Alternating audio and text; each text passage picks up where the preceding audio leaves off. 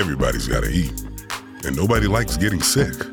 That's why heroes toil in the shadows, keeping your food safe at all points, from the supply chain to the point of sale. Join industry veterans Francine L. Shaw and Matt Regusci for a deep dive into food safety. It all boils down to one golden rule don't eat. Don't eat poop. Hello, hello, Francine. Hey, Matt. How are you? I am good. How are you? I'm very good. Very good. Kids are all back in school? Kids are all back in school. Yes. Which is so nice. I mean, summers are so much fun with my kids. My kids are just in such a fun place just hanging out with them. But it is not easy to find a good place to work quietly with that many kids in the house. I, yeah, can't imagine. and I and I have a good place, but it's uh it's you just never know if somebody's gonna barge in. So it's like you have to lock the door. And then they beat or stick notes under the door. Yeah, exactly, exactly. But I mean, every single year is a new school year, is a new milestone. Every year of us is a new milestone, and we are going to talk about a new milestone for an organization that has been pretty impactful, I would say, in the food safety world. What organization is that? It is food safety news. I feel like we're their uh, support network. their number one fan. Yeah, I'm not quite sure we're their number one fan, uh, but we're definitely high up there. You know, I can remember when I first started writing. It's been a few years ago now. Not not that long ago, but it's been a few years. I have a PR agent and I was very strategic about how I wanted to do things. But, you know, it's tough to get published in national trade magazines when you first start writing. Yeah. If you don't know, you know, people and you aren't that recognized yet at that point. And I wanted to be very strategic about how I do things. I knew where I wanted to go and what I wanted to do, but I just wasn't sure how to get there. And I can remember saying to her within 12 months, I want to be published in Food Safety News.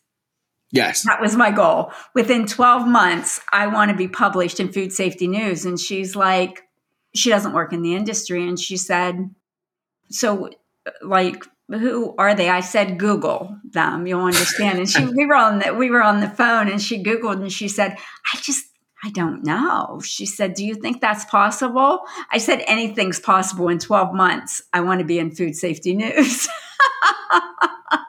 and I was. Yeah. Yeah, I was. I remember that story. I think you, I, I think you told me that story when I started writing.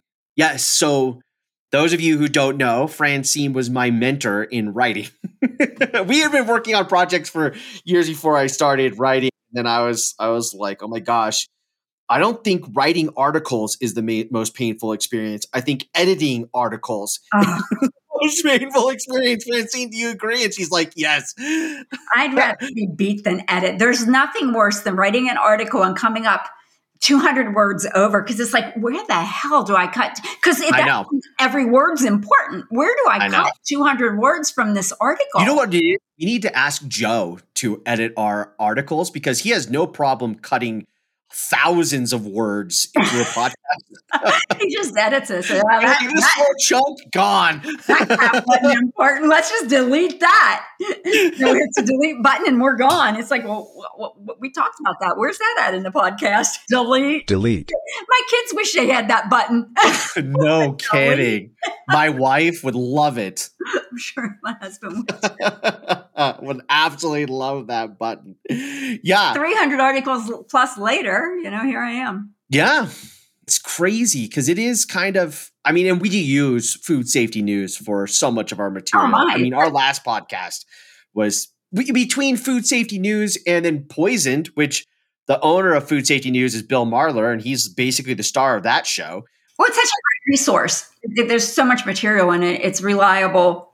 It's good material. It's just, it's a great resource. Yeah, and you know what it is too? It's like there are a lot of trade magazines, but very few of the trade magazines in the food safety industry have multiple articles every single day. Right. And that that is very very helpful, particularly you know back to w- what we said a few episodes ago where We were talking about what was the hardest part of doing a podcast. Well, for us, unfortunately for the world, finding content is not that difficult. because of food safety news, really. Right. When it's global. So, you know, it's you, anywhere Yes. in the world, you know, you can find a food safety issue at any given moment. Right. I feel like an editor of, oh my gosh, this is obviously the context is not going to be the same. We are not nearly that big, but I feel like an editor in like a, a major news place where it's like uh, when people talk about news being skewed, not so much for the people talking about the news, but because of the editorial process of choosing what to actually talk about. That's kind of like what you and I get to do. We get to go into food safety news and be like, oh, there's 14 new articles this week. What two or one are we going to talk about? Exactly. So, okay, food safety news hit 14 years. 14 years. I mean, 14 years ago, Francie, nobody was talking about food safety. You and I were pounding on doors trying to convince people that food could actually kill you, which is fascinating because 100 years ago, people actually knew food was killing them. like, as soon as Pasteur came around, they're like, oh, shoot, those little microbe things could kill me? Ah, yes uh, maybe we should fix that. But now, because of modern technology and amazing medicine and great practices, people aren't dying as much in food safety. So it is not your day to day thoughts, which is fantastic. It's good, except it's still out there, right? I mean, we still have have this. But 2009, oh my gosh, we- I was standing in front of rooms trying to convince people if they didn't do things properly, they could kill the people they were serving. And Yes. this is why it's important. Yeah, yeah, for restaurants. And I was convincing f- farmers and facilities that are processing lettuce that there's no way that you could do a five log reduction or or get rid of all the bacteria in fresh produce by washing it. You can't do that. It d- doesn't it's not science. So we have to make sure the product going into the processing is actually safe before you process it. Yes. Ma- making a chef throw out his entire Cres Cor, which is a, basically a, a food warmer of prime rib. I thought I was going to cry that Oh. I'm aware of food cost because it was like 70 degrees and he had no idea how long it had been in there. So 14 years, here's some statistics. So 14 years, the digital age fueled, this is the quote in the article on Food Safety News. The digital age fueled Food Safety News, FSN's rapid expansion. The platform's yearly web traffic, a testament to his burgeoning influence, surged to eclipse 15 million unique visitors and an astonishing 45 million page views in the last year alone. The meteoric growth paralleled a remarkable social media following of 202,000 on Facebook, 42,500 on Twitter, 4,500 on Instagram, and 32,000 on LinkedIn. I feel like I might have been 5 million of those 45 million. I'm kidding. You just constantly clicking. I'm on, I'm on safety news a lot. Yeah, me A lot. Well, also, I mean, before we started doing the podcast, you and I are both. Uh, I would I would say we're probably an equivalent to an influencer on like other platforms on LinkedIn for food safety, right? So it's like of a niche, of a niche, of a niche, of a niche. We're pretty influential within that niche, and uh, every day we're posting on LinkedIn, um, and you and I are always posting different stuff on LinkedIn. But food safety news, I think I'm posting probably about four to five articles from food safety news on a weekly basis. And I've been doing that for a decade. It, it gets to the point sometimes it's like I feel like I should be pulling somebody else's material right. because it's like they're going to think this is the only resource I have. And you and I write for other uh, uh, we write Organizations. For, I, mean, I write for literally every trade magazine, every every trade food service industry trade magazine there is. So it's like when my articles come out, of course I publish those. yeah, right. I mean, right. who would I be if I didn't? And, and you know what? Because of their size, like for instance, there's a conference, Food Safety Consortium, and that food, sa- sa- uh, food safety consortium is run by an organization called Food Safety Tech, or their publication is Food Safety Tech. The Mhm. conference is Food Safety Consortium. And you and I were just talking before the the podcast that we're going to be at that conference and oh yeah let's talk to the owner. And I, every single time i talk to him he's like oh my gosh we need to write more articles. You need to write more articles because last year i think three of the top 10 articles were written by me. And it was because when i wrote them you and i both blast and we blast each other's articles Mhm. to and you and i have different networks very large networks on linkedin but very different food safety nerds and we post it out and it a lot of people read it. I don't think we make as much of an impact for food safety news as we do with some of these smaller publications just because food safety news is so huge. Probably. and do you think we were talking about stories and consumers and the impact of food safety last episode? And i think on this one i think food safety news has a higher impact with consumers I think than probably any Yes, I do. I also can't tag food safety news. Can you? And I can the others. Oh, that is a good point. I didn't think about that till just now, but I can't tag Yeah. food safety news, but I can the others. So that might have something to do with it as well. Yeah. Okay, so in this article they talk about all of the the stuff in the infancy. They were like us pounding their head against the wall basically trying to get readership and over just like anything, uh, I think persistence and grit help you become at the top, right? Like if you just stick around long enough, you're going to convince enough people and be around long enough where people are like, "Okay, fine, you're not going anywhere." we'll, we'll use you. Right. And I think that's kind of been like food safety news. They've been around forever and they've become the leader. But moving forward, so 14 year journey, moving forward, they have a lot of stuff that they want to do. I, I wish the article went into more depth of their n- new projects they want because the article kind of makes it seem like they're just going to keep same old, same old going down the road doing the same thing that's made them successful, which obviously they, they should. Well, clearly it's working. But if you were food safety news, what would you add to the platform? I would add a podcast. well, I don't want to compete against food safety news. I don't want to compete either, but I would add a podcast. you know, that's a good point because Food Safety Magazine has a podcast. They do. I think Hal King isn't that food? Doesn't Hal do Food Safety Magazine? Is that is that Hal King? Food Safety Matters. Yes, Food Safety Matters is the podcast. It, uh, is Hal King the one who runs Hal? King. Yeah. So it, people who don't know Hal King, he's uh, he's you know we talk about Frank Yiannas wrote the book on food safety culture. Hal King has written like what fourteen books on Oh, I yeah, a lot, many, many. food quality and all that stuff. And I can say Hal because I consider Hal a friend. I know Hal King, so Yeah, he's a good guy. Me a couple weeks ago for throwing out those names. Yeah, yeah, right. A couple weeks ago, you're like, ah, Frank and Bill, can you check out this placenta With thing? the FDA. uh, yeah, I think they have better things to do. Uh, okay, I don't know. Is is Hal King the? I've listened to so many of these episodes. He does a lot of podcasts. He does a lot of podcasts. Is it Food Safety Matters? Uh, Food Safety Matters is is the Food Safety Magazine podcast. Yeah, which is it's a it's a great podcast, but it is very different than what we do. They're all very different than what we do, Matt. Uh, let's just say we would take a Food Safety Matters podcast. And we would, uh, that would be a piece of the material that we would do. I don't know that they would let us do a Food Safety Matters podcast. No way. No. You know what? That'd be fun though. Let's see if we could get on Food Safety Matters. Food Safety Matters is actually, I think, more of like a niche podcast where they have different speakers each time. But I still think, what is it, Food Safety Magazine? yes, Food Safety Magazine. Yep. Yeah. And they post twice a month, and each one of their episodes are like an hour to two hours long.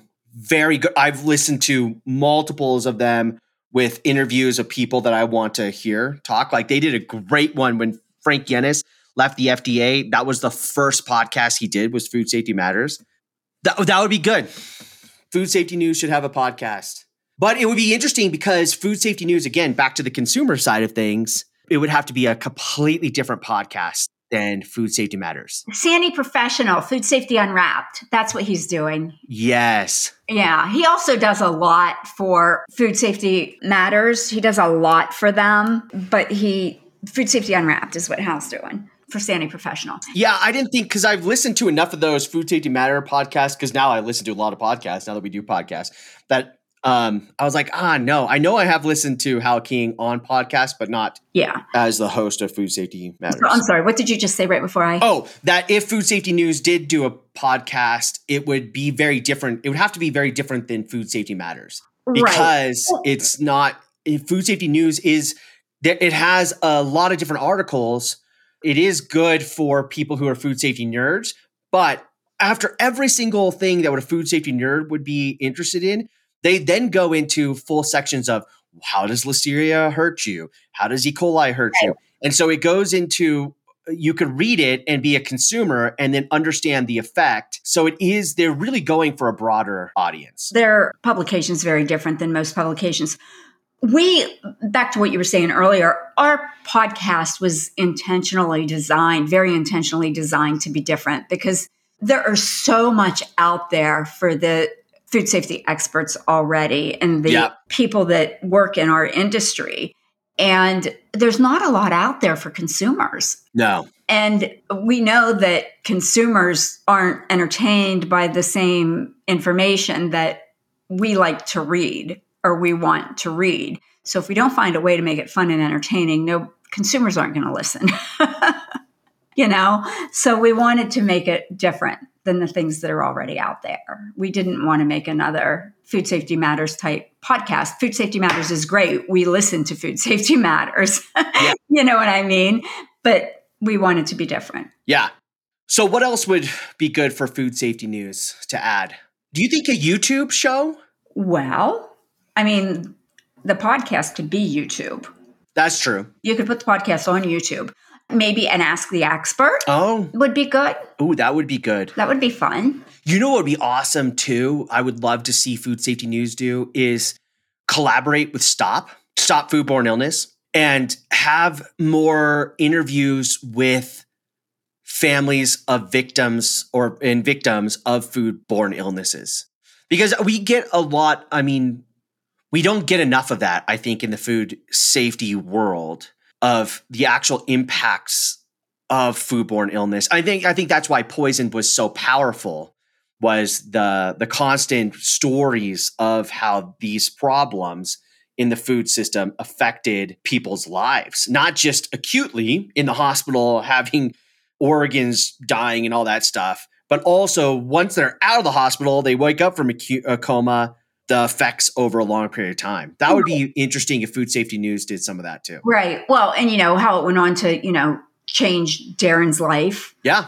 and what he's done after that as a result. And then, of course, the young lady, the guilt that she has Yeah. I was affected by getting that too. sick. You The know, guilt that she had from eating a salad that got her sick. that she feels guilty because she got sick and what her parents and her family went through while she was sick. I mean, what a shame. Yeah. Well, there you go. That is a unrequested synopsis of what food safety news should do.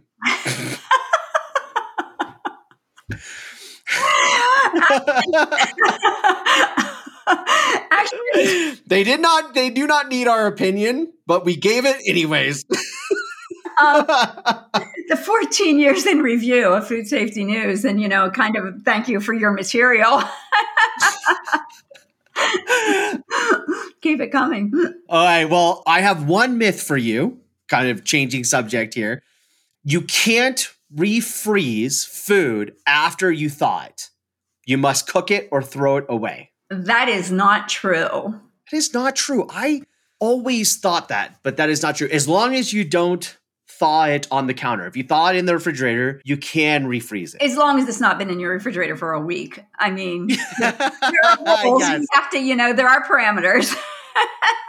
Somebody's going to have it in there for a month and be like, well, but Matt Regusci said, as long as I didn't put it on my counter, um, that is so true. Good, good addition. there are parameters. But yes, you can refreeze food that you have thawed. There you go.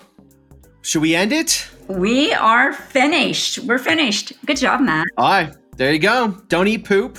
And you can refreeze your thawed product as long as it's not been in the refrigerator forever and as long as you didn't thaw it on the counter. I feel like we should put the specifics in the notes so that you know people have some kind of idea what the specifics of that are and so we just don't leave it hanging out there That's a very good point. we're not going to give you any details you're on your own that's what we do Oh, hey. Well, don't eat poop. i'll talk to you later Bye.